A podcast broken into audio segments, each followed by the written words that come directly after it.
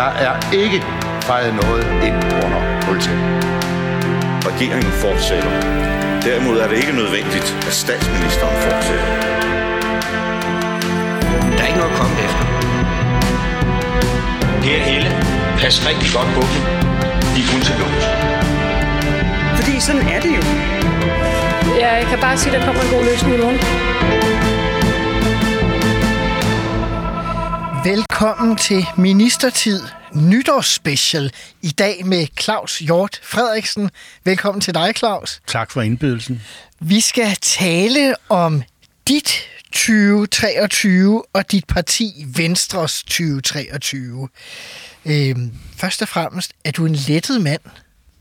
Ja, det er jeg. Altså, den straffesag, der var rejst imod mig, den fandt jo så sin afgørelse efter, at Højesteret jo havde afsagt nogle meget klare kendelser om selve spørgsmålet, om vi skulle have anklageskriftet udleveret, hvad anklagemyndigheden ikke mente, fordi det var jo hemmeligt. De ville have en hemmelig retssag, fordi det var en hemmelighed. Ja, det var det ikke også. Og så Højesteret, der anviste en vej, hvor man kunne løse det ved, at dørene var som udgangspunkt åbne, men skulle der drøftes noget, der var hemmeligt, ja, så kunne man jo lukke dørene. Så den uundgåelige konklusion var jo sådan set, at sagen skulle ophøre, fordi anklagemyndigheden jo havde det synspunkt, at så kunne man jo ikke vide, om der kom hemmeligheder frem. Men kan man ikke på den anden side også være ked af, at nu kan folk gå og sige, nå, men han var jo nok skyldig, for du får ikke mulighed for at rense dit navn?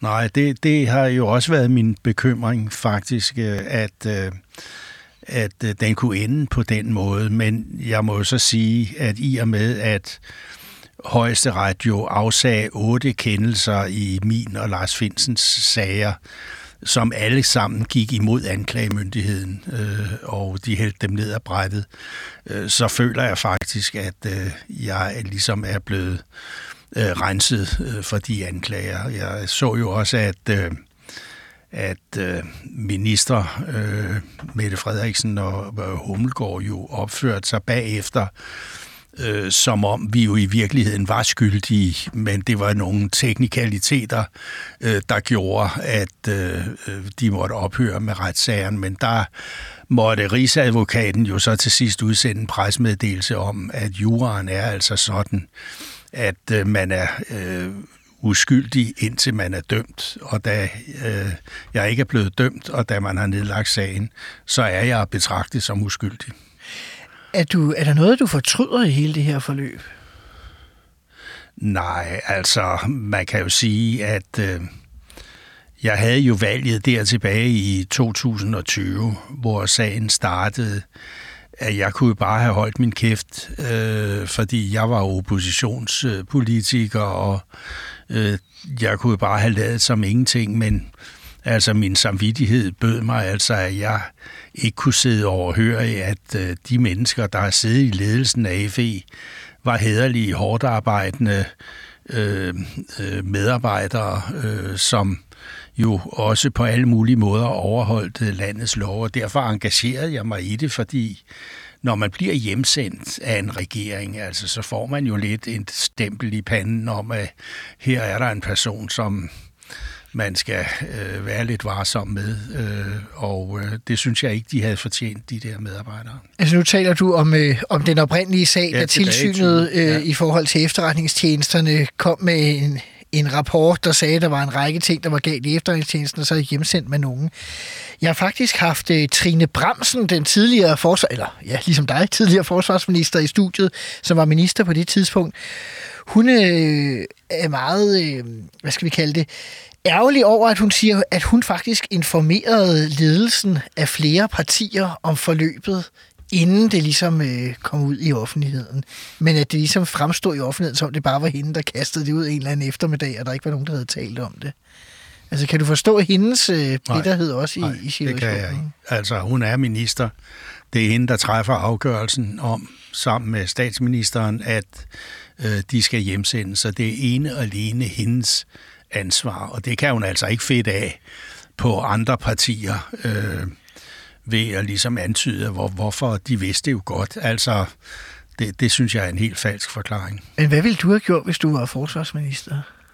Altså, så ville jeg for det første have set på den pressemeddelelse, som tilsynet kom med, og som jo klart viser, at det handler om det her kabelsamarbejde, taler om udlevering af materiale til amerikanerne osv.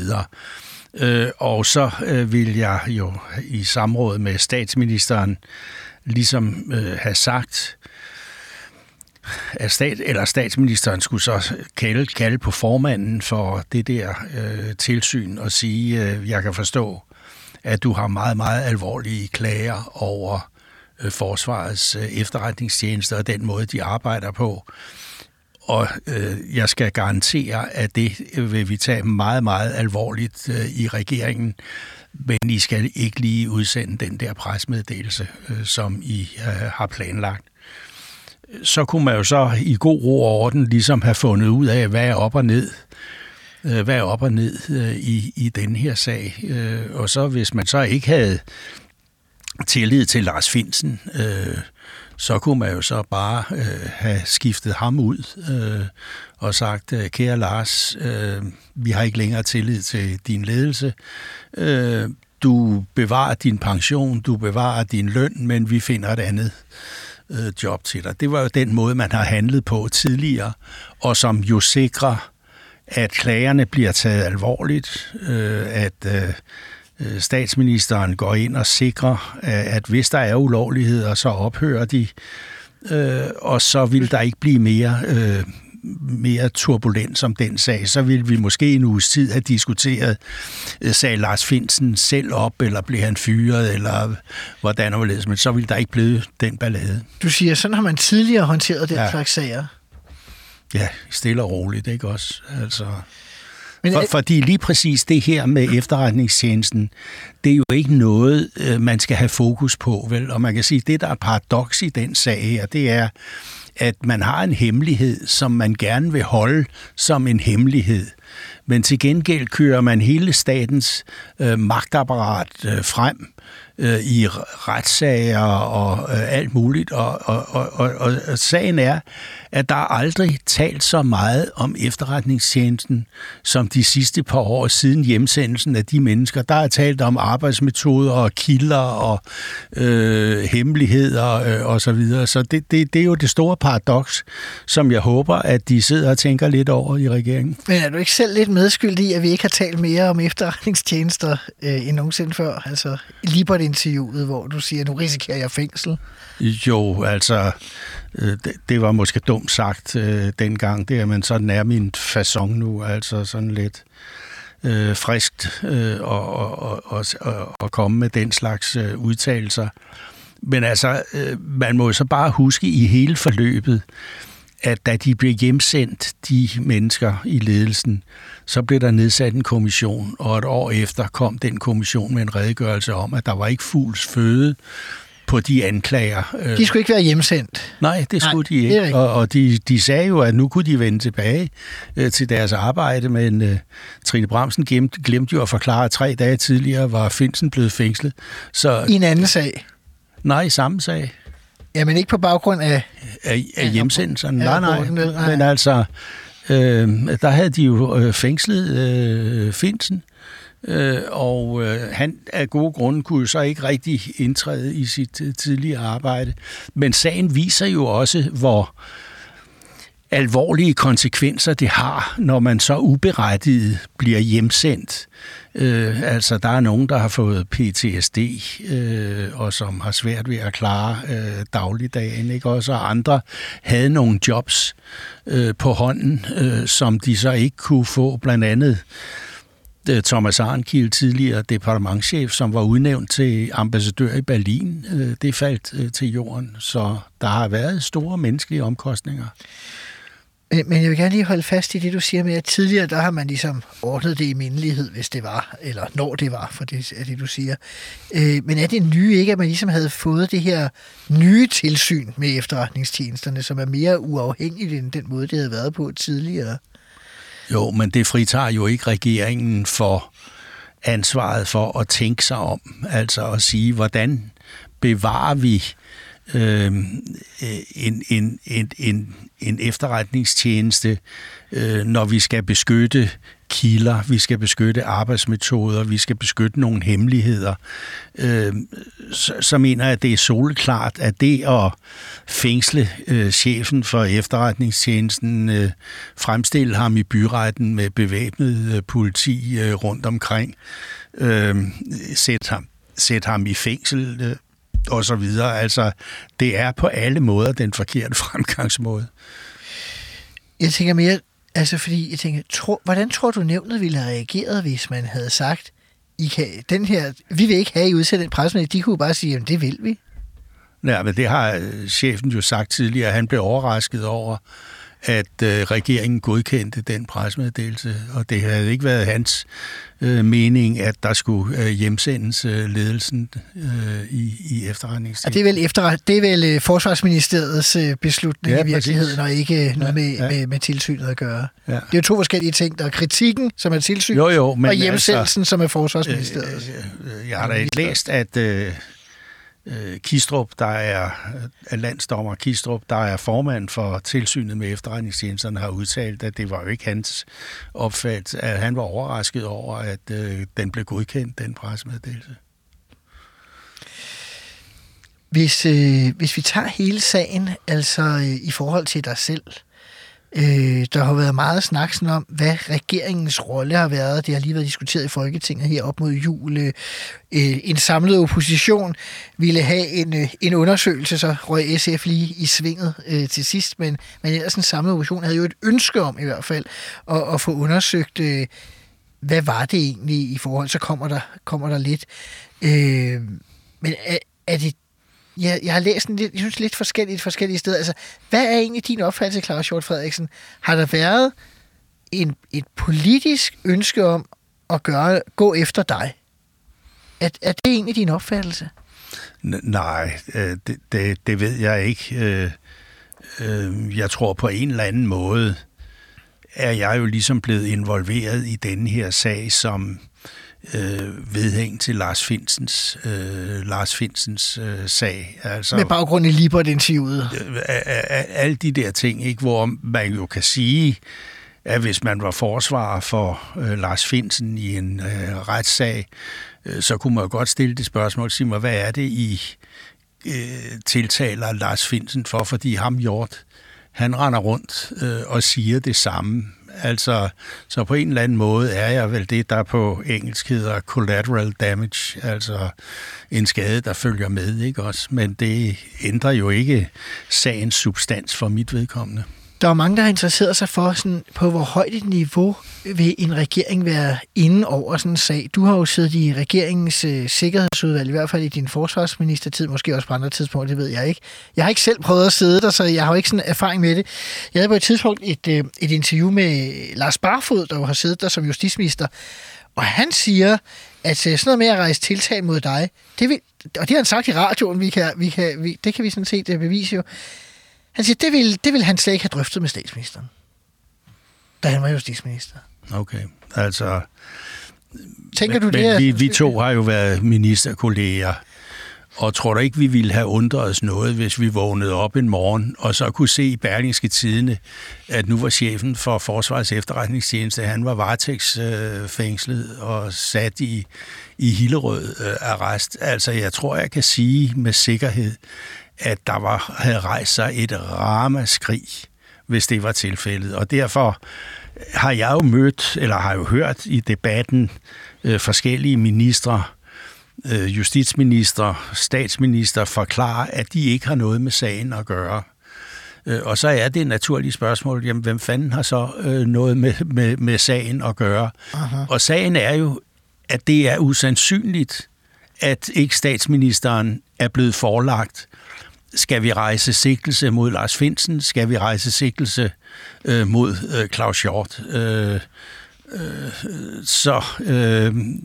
Den der ting med, at ingen har noget med sagen at gøre, den holder jo ikke. Og i og med, at straffelovens paragraf 109, som er den, vi er sigtet efter, den foreskriver helt klart, at det er justitsministeren personligt, der rejser tiltalen. Det er hævet over enhver tvivl, at justitsministeren har været ind over. Det er klart, og sådan er loven. Men ingen af de tre, altså startende med Nick Hækkerup, som jo sagde, at han var bare gummistempel, og det udtryk dækker jo over, at han har fået en sag lagt foran sig. Han har ikke undergivet den nogen sagsbehandling, men han har bare sagt, kør, dreng, kør med den her sag, ikke også? Og de to efterfølgende, Tesfaye og Hummelgaard, har jo haft samme tilgang til det. De har ikke noget med det at gøre. Det er et eller andet sted i systemet, at de her sager kører, og nærmest uden for politisk kontrol. Aha. Jeg havde jo selv Mette Frederiksen, mens jeg stadig var medlem af Folketinget, sad jeg i udenrigspolitisk nævn, og så var der et kvarters pause, inden der skulle være et Europaudvalgsmøde, og så sad jeg og snakkede med Lars Løkke. Jeg ved ikke, hvad vi snakkede om, men vi har jo da en lang fælles fortid, vi kunne snakke om. Og så kom Mette Frederiksen over til mig, og så sagde hun, Claus, du skal bare vide, at jeg har ikke noget med den her sag at gøre. Og så sagde jeg, Mette, det lyder ikke sandsynligt. Og Lars, han fandt jo også ind og sagde, Mette. Men så blev hun bare skidesur og vendte rundt og gik. Men alle de tilkendegivelser, vi har fået, det er, at der er ingen, der har noget med sagen at gøre. Men dermed siger du jo også, at du siger virkelig, at det er helt usandsynligt, at statsministeren ikke har været indover. Fuldstændig usandsynligt. Og vel i virkeligheden mindst Sikkerhedsudvalget, men måske endda også Koordinationsudvalget er informeret, fordi det du siger, det er svært at forestille sig, at en chef for en efterretningstjeneste er kommet i fængsel, og så sidder der Koordinationsudvalgsmedlemmer og siger, gud, hvor spændende det at læse i Berlingske. Ja, vi må læse noget mere. Ja. Altså, det er jo helt totalt ude på overdrevet. Altså, jeg vil give dig ret så langt, så min egen erfaring vil også sige, at det ville jeg godt nok være blevet overrasket over, hvis jeg havde oplevet det. Du var ikke alene blevet overrasket, du var blevet stiktosset. Det kender du mig godt nok, skal jeg vide, at det var jeg. Men grunden til, at jeg spørger, det er, som jeg siger, at jeg har interviewet Lars Barfod, som tidligere justitsminister. Han bruger som eksempel, og jeg synes, det lyder ret vildt, men han har jo sagt det, at da Niels Holk-sagen var der påstår han, at da man ender med ikke at lave tiltale mod Niels Holk, og det må være i øvrigt, da Lars Løkke var statsminister, det kan være, vi skal interviewe ham også. Ja, det er det. Så siger Lars Barfod, den beslutning traf han, det diskuterede han ikke med statsministeren. Nej, men altså om en mand, uden at være for selvoptaget, ja. Så er der jo alligevel forskel i tyngden af de her. Det er klart, at vi taler om en sag, som ødelagde de dansk-indiske relationer i 10-15 år, og en mand, der var mistænkt med god grund for terror. Jo. Men altså, der kan jo være gode grunde til, at man ikke i sådan en sag involverer statsministeren, fordi når en statsminister bliver involveret i en sag, så bliver den jo lige nogle grader alvorligere, end hvis det er en minister på et lavere niveau, der har truffet en afgørelse. Men, og det mener du ikke kunne være tilfældet i din egen sag, at man bevidst... Nej, altså en tidligere minister i 14 år, der er vi alligevel nogle klasser over Holk.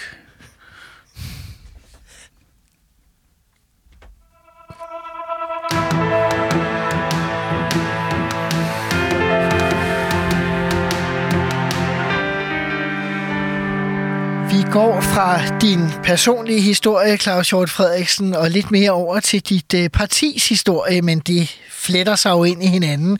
Du har jo også, jeg ved ikke, man kan sige, udgivet en bog. Der er i hvert fald blevet udgivet en bog om dig i år. Livvagten, som handler om, at du ligesom har stået vagt om Venstre og Venstres formænd igennem årtier. Vi har tidligere talt om, jeg tror, at du blev ansat helt under Poul Hartling, ja. 1973. Man kan gå tilbage og høre Ministertid Classic med Claus Hjort om tiden som minister der. Det jeg jo gerne vil ind i, det er, at det har jo været en meget speciel tid det seneste år i dansk politik. Altså dit parti går for et stort års tid siden ind i SVM-regeringen hen over midten. Var det en rigtig beslutning? Efter min mening, ja. Altså, Jeg synes ikke, man kunne forlange, at noget menneske skulle bruge 4 år på at samle blå blok, når man ved, at det, der ville blive resultatet af det, det var den mindste fællesnævner, man kunne finde på. Der synes jeg ikke, at Venstres formand skulle ligesom repræsentere den mindste fællesnævner, man kunne komme i tanke om. Og derfor synes jeg, at det rigtige var at gå ind i en regering, og så kæmpe for, at man klarede det godt i regeringen, så når man til næste valg skulle til eksamen igen, at man så kunne sige, at jamen, det var en god beslutning. Men jeg må så bare erkende, at vi har jo været forfulgt af en række, ulykker. Men lad os tage dem senere, Claus, okay. Fordi jeg vil bare lige hen til, altså, du var jo livvagt også for Anders Fogh Rasmussen, da han var formand og statsminister. Og han var jo ligesom kendt for, at det, man siger før valget, er også det, man gør efter valget. Hvis man ser på det her valg, så sagde Venstres daværende formand Jacob Ellemann, at man aldrig ville gøre Mette Frederiksen til statsminister. Man ville have undersøgelser både af mink og vel i øvrigt også af din egen sag. Og alt det her, det vender man så på en tallerken i forhold til. Altså, er det ikke svært at opbygge et parti på den baggrund? Jo, det er det. Og altså, i den nuværende situation fremstår Venstre jo som et parti med en endeløs række af løftebrud. Og det er jo pokkersvært at overvinde det, fordi det var jo meget klare udtalelser, der faldt i sidste valgkamp. Og der har man så ligesom måtte tåle, at man så lige pludselig skulle gå ind for det modsatte. Så det er et meget alvorligt problem, som Venstre kæmper med i øjeblikket. Men man kan jo så lære af det, at der er grænser for, hvor kategorisk man skal være i en valgkamp. Og hvor vi jo så i den seneste valgkamp jo overtrådte nogle af de grundlæggende regler, som man bør holde sig for øje, nemlig at den politiske situation kan jo godt udvikle sig på en sådan måde, at ens første valg og drømmevalg ikke går i opfyldelse, men at man så må finde en vej, og det garderer man sig jo nok bedst ved, og afholde sig fra alt for kategoriske udtalelser. Ja, det er Anders Fogh Rasmussen, der var kendt for, at man ikke ville forholde sig til hypotetiske udtalelser. Ja. Det skulle man måske holde fast i. Ja, det er det. Og også, at hvis man vil ændre politik, så er man ligesom nødt til på en eller anden måde at forberede vælgerne på det. Altså, hvor man kan sige, det vi har været ude for i øjeblikket, det er lige overnight, der er truffet en anden beslutning, og det er sindssygt svært. Uh-huh. Altså, du har vel nærmest været med til, tænker jeg, at udvikle sloganet Venstre ved du, hvor du har. Ja. Altså, det er der vel ikke meget at tale om i dag? Nej, det er der ikke, og det er jo den situation, Venstre nu skal arbejde sig ud af. Men hvor jeg må sige, at jeg er fuld af fortrøstning til, at Troels Lund Poulsen står i spidsen for den udvikling, fordi det kan godt være, at han ikke er god til at stepdanse på TikTok, men han kan det politiske håndværk, og jeg bilder mig ind, at man kan godt blive en god og respekteret formand for Venstre, hvis man kan det politiske håndværk. Hvis vi lige går tilbage tidligere på året, altså Venstre sad jo ikke særlig lang tid i regering, før at den daværende formand Jacob Ellemann Jensen måtte sygemelde sig på grund af stress. Han kommer tilbage efter sommerferien, og så går der ikke særlig lang tid, så vælger han at træde tilbage som formand og forlade dansk politik helt. Var det en fejl at vælge Jacob Ellemann som formand for Venstre? Nej, det synes jeg ikke, fordi han havde jo været en fænomenal dygtig politisk ordfører og kunne det politiske håndværk. Men altså, han har jo været ramt af sjældent store kriser. Altså først at en formand går og stifter et parti med henblik på at stjæle stemmer fra Venstre. Lars Løkke og Moderaterne, ja. Og så går næstformanden og stander sit eget parti med det formål at stjæle Venstre, stemmer fra Venstre. Og så det ikke mindst, at han så blev alvorligt syg i et halvt år. Ja. Altså, det er hårde odds. Men altså, jeg tror... Altså, alle har jo haft sympati med Jacob Ellemann i forhold til hans sygdom og sygemelding, men viser det i virkeligheden, at formanden for et stort parti, der sidder i regeringen, kan ikke bare være væk i så lang tid? Nej, det er i hvert fald problematisk, ikke? Og jeg tror, at Jacob har jo været omgivet af stor sympati, fordi han er et sindssygt venligt og behageligt menneske, der ikke går rundt med knive i ærmerne eller noget som helst, som er helt regulær. Han var bare ramt af uheld, kan man sige.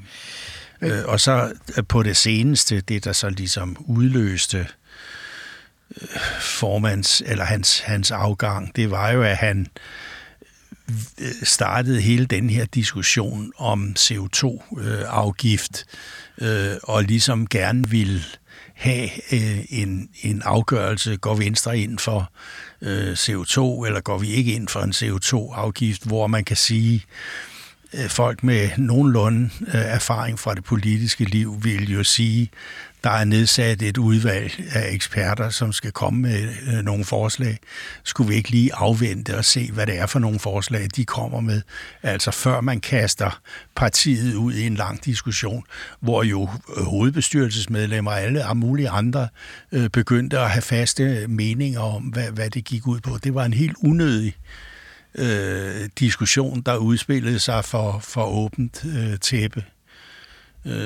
Så kan man sige mere sådan internt politisk, så antydede han jo, at man burde starte et opgør mod Anders Fogh og den måde, han ledet partiet på og undertrykte en politisk debat, hvor man kan sige, et parti, der står dårligt i meningsmålingerne, kan næppe score de store point ved at tage et opgør med den person, der stod i spidsen for den mest succesrige periode i dansk politik. Jamen i partiets historie. Ja, i partiets historie, ja. Ja. Altså... Ja, der kunne du så heller ikke rigtig holde mundtøjet for dig selv. Nej, det må jeg sige. Altså, jeg synes, det var upassende at starte sådan en diskussion. Der er nogen, der har kritiseret dig for, at jeg synes, at det snakker måske også lidt om i den anden sag, at du ligesom måske synes, der er sådan lidt særregler for Claus Hjort Frederiksen i forhold til at udtale sig offentligt. Sådan, så jeg kan omtale statshemmeligheder og sådan noget. Det ja, men også dengang med Kristian Jensen, som blev banket ned til efter et gruppemøde, og så måske også i forhold til den her sag med Jacob Ellemann, hvor du også var ude og sige lidt. Ja, det kan der jo være mange meninger om, men altså den der diskussion med Kristian Jensen, vi havde jo lige vundet et valg, og det var det første gruppemøde efter et valg.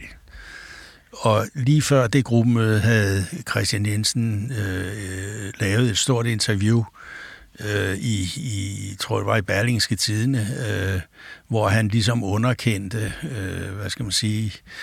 partiets økonomiske politik.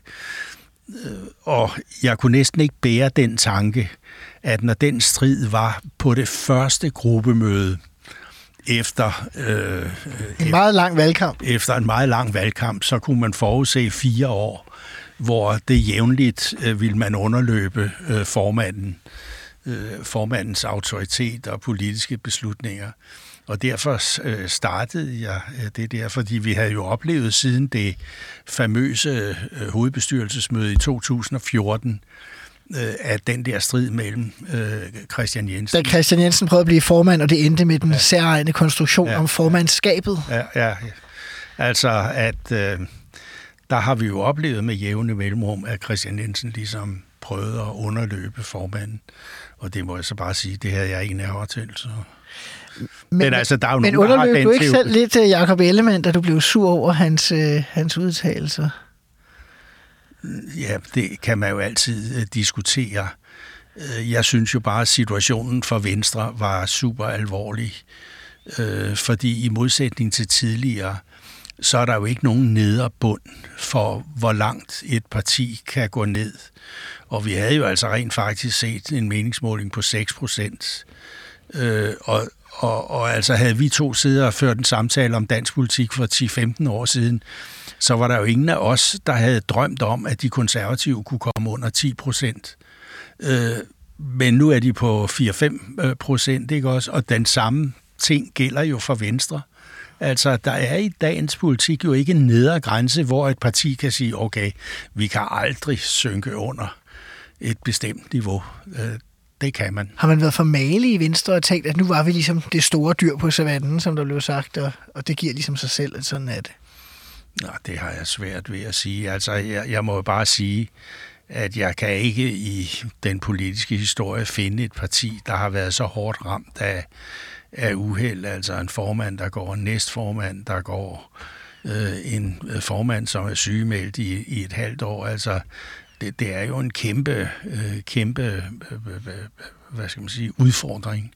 Og det bliver ligesom ved, ikke? Man har lige haft en nyudnævnt minister, som må trække sig efter 14 dage, fordi hun også fik. Ja, men man kan jo sige, altså, sygdom kan man jo ikke bekæmpe politisk, så... Men uheldigt er det selvfølgelig. Hvis vi går tilbage til 22-valget, altså var du allerede bekymret egentlig i valgkampen, når du så, hvordan Venstre prøvede at skrive over de partier, der var på det tidspunkt, altså med Nye Borgere, Liberal Alliance, Konservative osv. Vi så de der pressemøde ude på Kastellet, hvor de havde solen i øjnene, ikke altså? Ja. Jo, selvfølgelig var jeg og andre bekymret over tingene, ikke også? Men mest af alt jo, fordi det var så kategorisk alting, altså hvad vi kunne, og hvad vi ikke kunne, og hvad vi ikke ville, og så videre. Grunden til at spørge det, fordi der er flere af jer, der går meget hurtigt ud efter valget og taler om det her med, at det kunne måske være meget godt med sådan en bred regering. Det var der flere Venstre-KF'er, der ligesom var ude og sige ret hurtigt, ikke? Jo, men du kan sige, altså Lars Løkke ramte jo noget i valgkampen 2019 med den der bog, Befrielsens øjeblik. Som du ikke kendte ligesom alle andre? Jeg kendte ikke noget til det, vel? Men der ramte han noget, og vi havde jo diskuteret, altså op til valget i 19. Hvad sker der egentlig, hvis vi får et uarbejdsdygtigt blåt flertal? Fordi dengang kunne man jo se, at Rasmus Paludan kunne komme ind. Meget tæt på. Claus Riskær kunne komme ind. Kristendemokraterne kunne komme ind. De var også meget tæt på, ja. Og hvad hvis vi så sidder med et blåt flertal, som ikke kan bruges til noget som helst? Og der diskuterede vi da, at en af mulighederne var jo, at de gamle partier satte sig sammen og blev enige om et 3-årsprogram til, hvordan vi kunne løse nogle af de udfordringer, der er. Så tankegangen var jo ikke fjern, og du kan sige, at valgets paradoks i 19 var jo så, at vi rent faktisk gik 9 mandater frem. Så man kan sige, at Lars Løkke ramte jo noget med den diskussion, ikke også? Og hans parti bliver det 3. største ved valget i 22. Så. Ikke også? Så altså, det var jo noget, som optog vælgerne. Var det ikke en god... Og personligt synes jeg, det er en god idé, fordi altså, vi er også nødt til at få forbrudt den kæde, at hver morgen, når man vågnede, så var der drama i radioavisen eller i tv, at nogen mente dit, og så forsvandt flertallet på 90 mandater. Altså, der er noget sundt ved den nuværende situation. Altså, vi vågner jo ikke spændt en onsdag morgen om, tænker, gud, hvad sker der nu, vel? Men der var jo drama på hele tiden dengang. Men den del kan jeg sådan set godt forstå, men en ting, jeg har undret mig over, det ved ikke, om du har, jeg undrer mig over, at der ikke sker noget mere. Altså, nu har de jo flertallet, altså, hvorfor, hvad har de overhovedet vedtaget på det år? En universitetsreform og en stor bededag og en koranlov, ikke? Altså, det er jo ikke sådan... Nej, det er altså, regeringen skal levere på en række væsentlige områder nu. Det er rigtigt. Ja, og det skal den vel også nå, inden partierne begynder at gå i valgkampsmode. Ja, ja. Ja, men du er der jo alligevel noget tid, hvis tingene går, som man kan forudse. Aha. Men altså, i politik er det da klart en belastning, hvis meningsmålingerne er dårlige. Altså, så melder jo, hvad skal man sige... formentlig tanken, er det sådan en god idé, at vi lancerer en reform på det her område, eller skulle vi hellere sidde stille? Altså, det er jo risikoen ved dårlig... Fordi meningsmålingerne er så elendige for alle tre regeringspartier. Ja.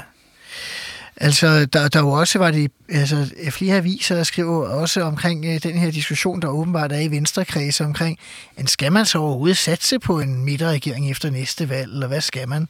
Jamen, er det ikke lidt farligt, man diskuterer det så meget offentligt? Jo, altså, det er ikke en diskussion, som fremmer noget som helst. Altså, nu er man nødt til 100% at lægge kræfterne i, at den her regering bliver en succes.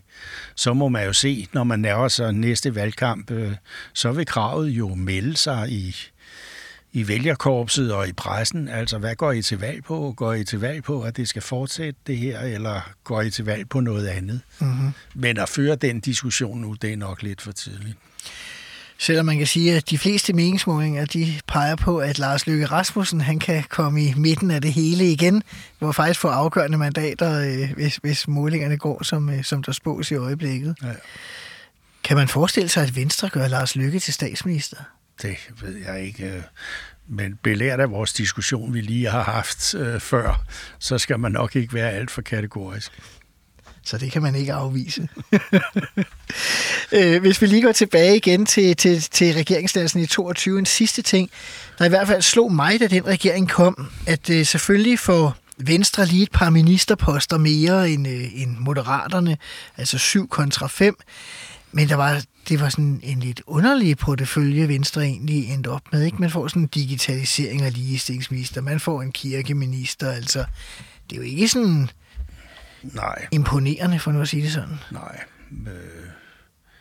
Men altså, man er jo også nødt til, synes jeg, at vælge nogle ministerposter, som man brænder for. Altså på en eller anden måde. Og kirke og digitalisering, det brænder Venstre for. Nu tænkte jeg på formandens valg af... Forsvarsministerposten. Forsvarsministeriet, ikke også? I stedet for at kæmpe for finansministerposten, eller... en justitsministerposten, eller sådan noget, ikke også? Men gjort er gjort, men man skal jo også føle sig nogenlunde hjemme med det, man beskæftiger sig med. Mm-hmm. Men så lad os vende os til det mere nutidige, fordi Jacob Ellemann forlod politik, og man har så valgt Troels Lund Poulsen og Stephanie Lose. Det er lige før, man taler om formandskab igen, ikke på den ubehagelige måde fra 14, men det er ikke så høvdingeagtigt, som man ellers taler om i Venstre. Nej, det er rigtigt. Og Troels Lund Poulsen, du sagde i starten af udsendelsen, at han er måske ikke typen, der danser på TikTok, eller hvad? Det var sådan en stikpil til Alex Vanopslagh, går jeg ud fra. Som jo har flotte stemmetal i øjeblikket. Men hvad skal Troels Lund Poulsen gøre nu, hvis du stadig var partisekretær eller grå eminence i koordinationsudvalget, eller hvor du nu har siddet? Hvad vil du så råde Troels Poulsen til at gøre nu? Jamen, han skal lægge alle kræfter i, at Venstre får gennemført nogle ting. Altså det, der står først for, det er vel CO2-afgiften. Og så er han jo hjemme i Forsvarsministeriet, som jo også bliver centralt i den kommende tid, fordi der er afsat betydelige milliardbeløb, som skal bruges.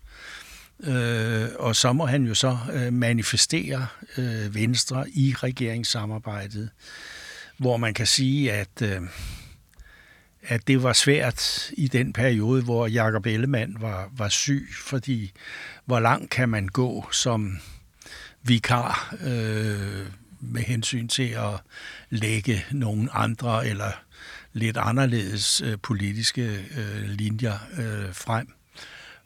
Men altså først og fremmest mener jeg, at han skal sikre nogle liberale fingeraftryk på politikken. der bliver ført. Og det er CO2 og skat og...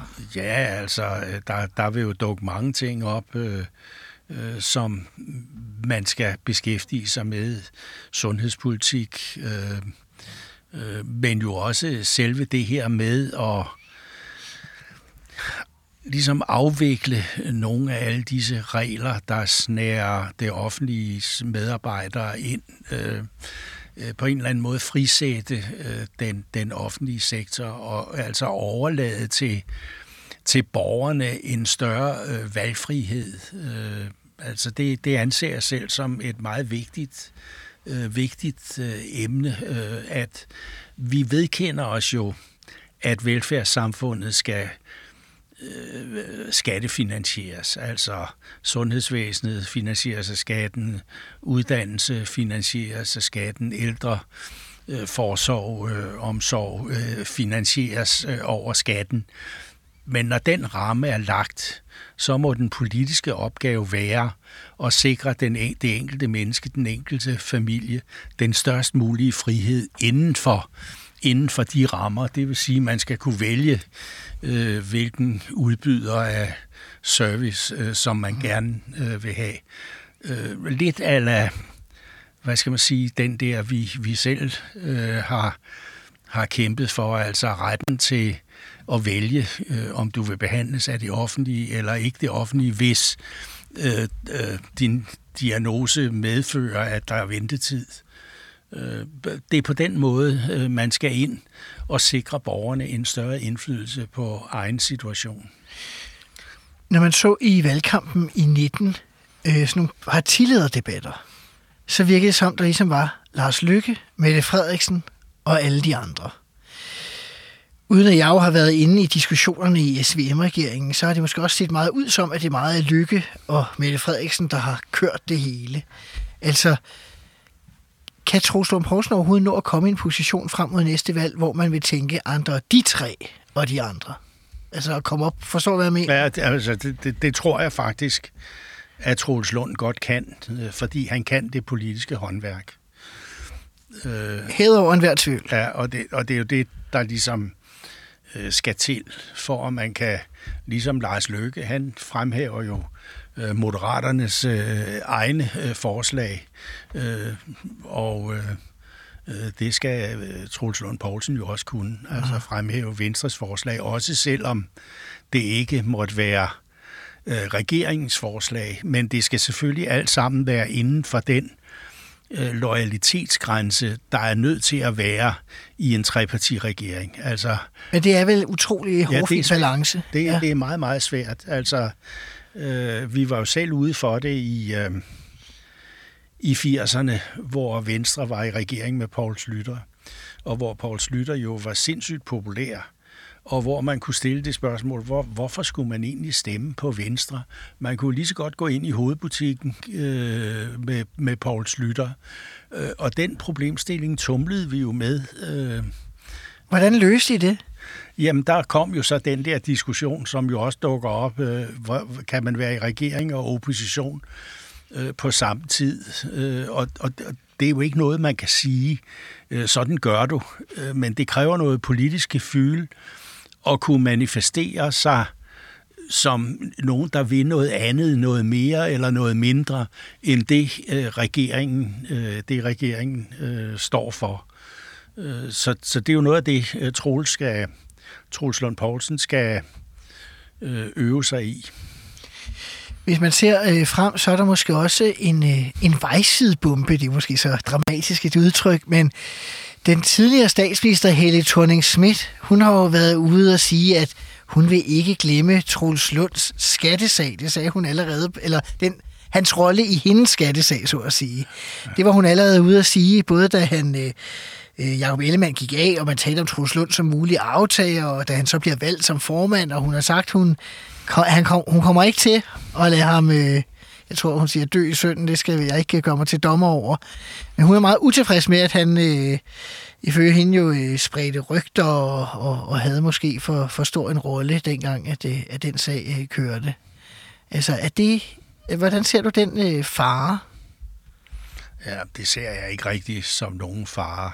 Det vi er jo ligesom nødt til at sætte det på Helle Thornings konto, at hun føler sig skidt behandlet, men det er der så ikke noget at gøre ved. Altså, han blev jo rent faktisk ikke dømt for noget som helst, og den kommission, der var om den der sag, rensede jo Troels Lund. Så det tror jeg ikke kommer til at betyde noget. Det er så i virkeligheden en vejside kineser. Synes du, Venstre har noget at fortryde i forhold til den sag?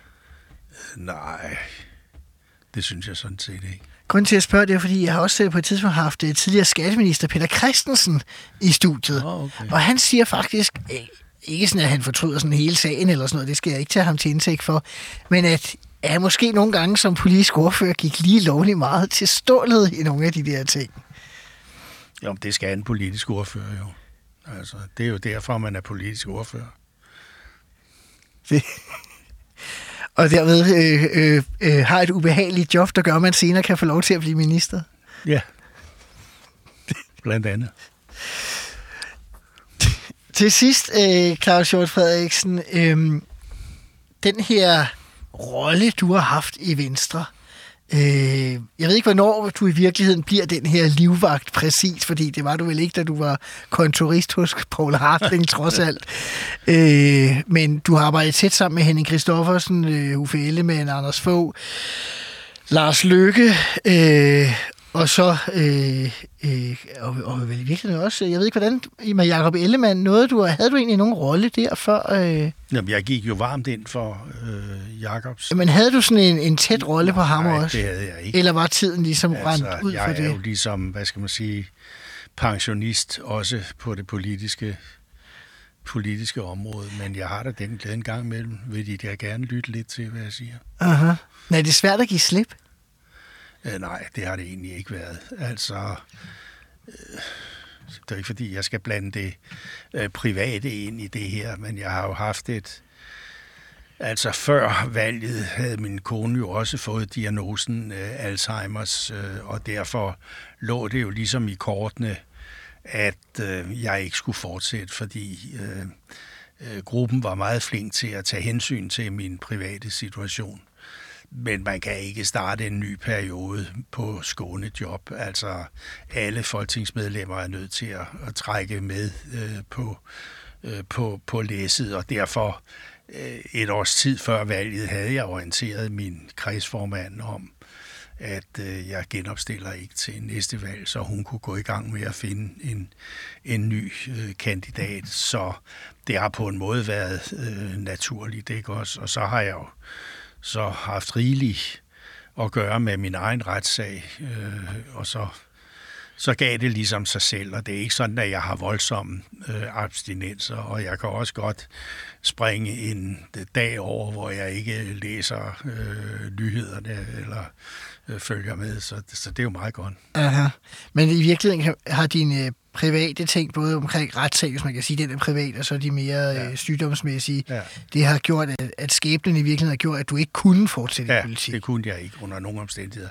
Så derfor har jeg jo mentalt været forberedt på, at når det valg blev udskrevet, så var min rolle ligesom udspillet. Hvordan ser du det sidste spørgsmål? Fremtiden for Venstre?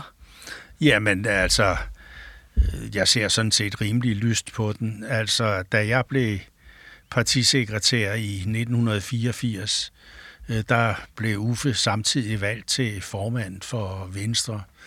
Og den første valgkamp, vi havde sammen i 1987, der fik Venstre 10,5% af stemmerne. Partiets dårligste valg nogensinde. Netop, ja. Så altså, vi har jo gjort turen med, og jeg gjorde jo også turen med Poul Hartling, som gik fra i valget i 73 fik Venstre 21 mandater, ved valget i 75 fik Venstre 42 mandater, og ved valget i 77 fik Venstre 21 mandater. Så altså, jeg har prøvet de der ups and downs, og derfor har jeg sådan set tillid til, at Venstre skal nok få arbejdet sig ud af det her. Du sagde dog, at forskellen på dengang og i dag var, at i dag er der ingen bund i partierne. Ja, det er rigtigt. Det er risikoen. Så der er en anden fare i dag, end der var dengang? Ja, det er der. Men altså, kan man genetablere en bund i et parti? Det ved jeg faktisk ikke, om man kan. På den halvlange bane kan man ikke. Men altså, man kan jo godt ligesom resonere, at Liberal Alliance forsvinder nok ikke ved næste valg.